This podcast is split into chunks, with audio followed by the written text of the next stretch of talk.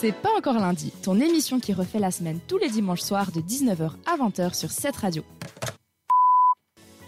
Et, et toujours en direct sur cette radio, on est vraiment content d'être là avec vous. Et on va parler vraiment d'une chronique que j'aimerais juste d'écouter de Rachel, puisqu'elle va parler à tous les automobilistes. Rachel. Oui, et c'est dans cette chronique ré- Rétro rétro-verso, verso. Pas que je me plante non plus, que je vais vous en parler. Est-ce que tu as déjà eu un, tu as déjà fait un éthylotest, Yacine? Euh, tu veux dire souffler dedans? Oui. Oui. Oui? Oui. Positif, négatif? Euh, non, non, négatif pour le coup. Ah, c'est bien. Étonnamment, mais négatif pour le coup. Ok. Justin, je sais que toi, tu es plutôt transport public, mais est-ce Oui. que, ouais, est-ce que tu sais d'où vient ce, ce test hein? Ouais, franchement, absolument pas. Historiquement parlant, je sais pas. Alors, à New York, en 1910, en fait, apparaissaient les premières lois interdisant la conduite de véhicules à moteur sous l'influence de l'alcool.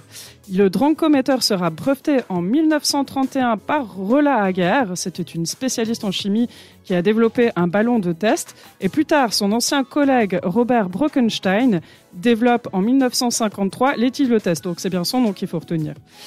Ce- C'est cet appareil que la police utilisera durant plusieurs décennies pour déterminer le taux d'alcool dans le sang, mais seulement, attention, depuis les années 70. L'éthylotest permet de mesurer le niveau d'alcool dans le sang à partir des vapeurs d'alcool contenues euh, dans la laine expirée. Aujourd'hui, c'est un petit appareil électronique hein, portatif qui donne le résultat sur un écran. Et euh, le soufflet donc de- du ballon de Rolla Hager, eh ben, c'est plus qu'un lointain souvenir. En 2016, en France, arrivait même l'éthylotest anti-démarrage qu'une personne euh, condamnée enfin, devait installer sur son véhicule afin de pouvoir reprendre la route. Et ouais. Une petite pensée quand même pour eux, qui- pour ceux qui viennent de se C'est laver galère, les dents. hein. se- Non, mais t'imagines, t'as rien fait.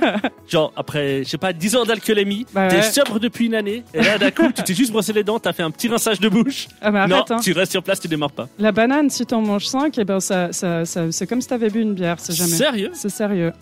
Euh, je dis ça, je dis rien. Enfin, passons au reste du sujet, mais qu'en est-il en Suisse? Alors, en Suisse, en 1958, la loi mentionnait seulement qu'un conducteur euh, pris de boisson ne devait pas conduire. En 1964, le tribunal fédéral définit la limite maximale à 0,8 pour, pour 1000. En 1980, euh, il y a un autre conseiller fédéral qui réfléchit déjà à baisser la limite à 0,5 pour 1000, mais ce n'est qu'en 2002 que le sujet est remis sur la table avec une entrée en vigueur en 2005 seulement. Alors aujourd'hui, on trouve ça normal, mais qu'en est-il de l'époque? Jetons un coup d'œil dans le rétro avec une archive de l'INA qui date de 1978. Voilà monsieur, vous, vous soufflez assez fort. En une seule fois, vous gonflez la poche, hein, si possible. Voilà, ça va, ça va, ça va, ça va, merci. Ah, ben c'est chaud. Ah, ça chauffe quand on souffle, oui. Bon, c'est absolument négatif. hein. Est-ce que vous êtes favorable à de tels contrôles euh, préventifs? Euh, franchement, non. Je trouve que c'est une atteinte à la liberté. À la liberté des gens de pouvoir euh, consommer ce, euh, ce qui leur plaît quand il leur plaît. Voilà, vous l'aurez compris, boire ou conduire, il faut choisir et il faut faire très attention. Pas d'alcool au volant. Ah, moi j'avais la version boire ou conduire, il faut choisir. Choisir de bord, c'est bien se conduire, non C'est pas ça?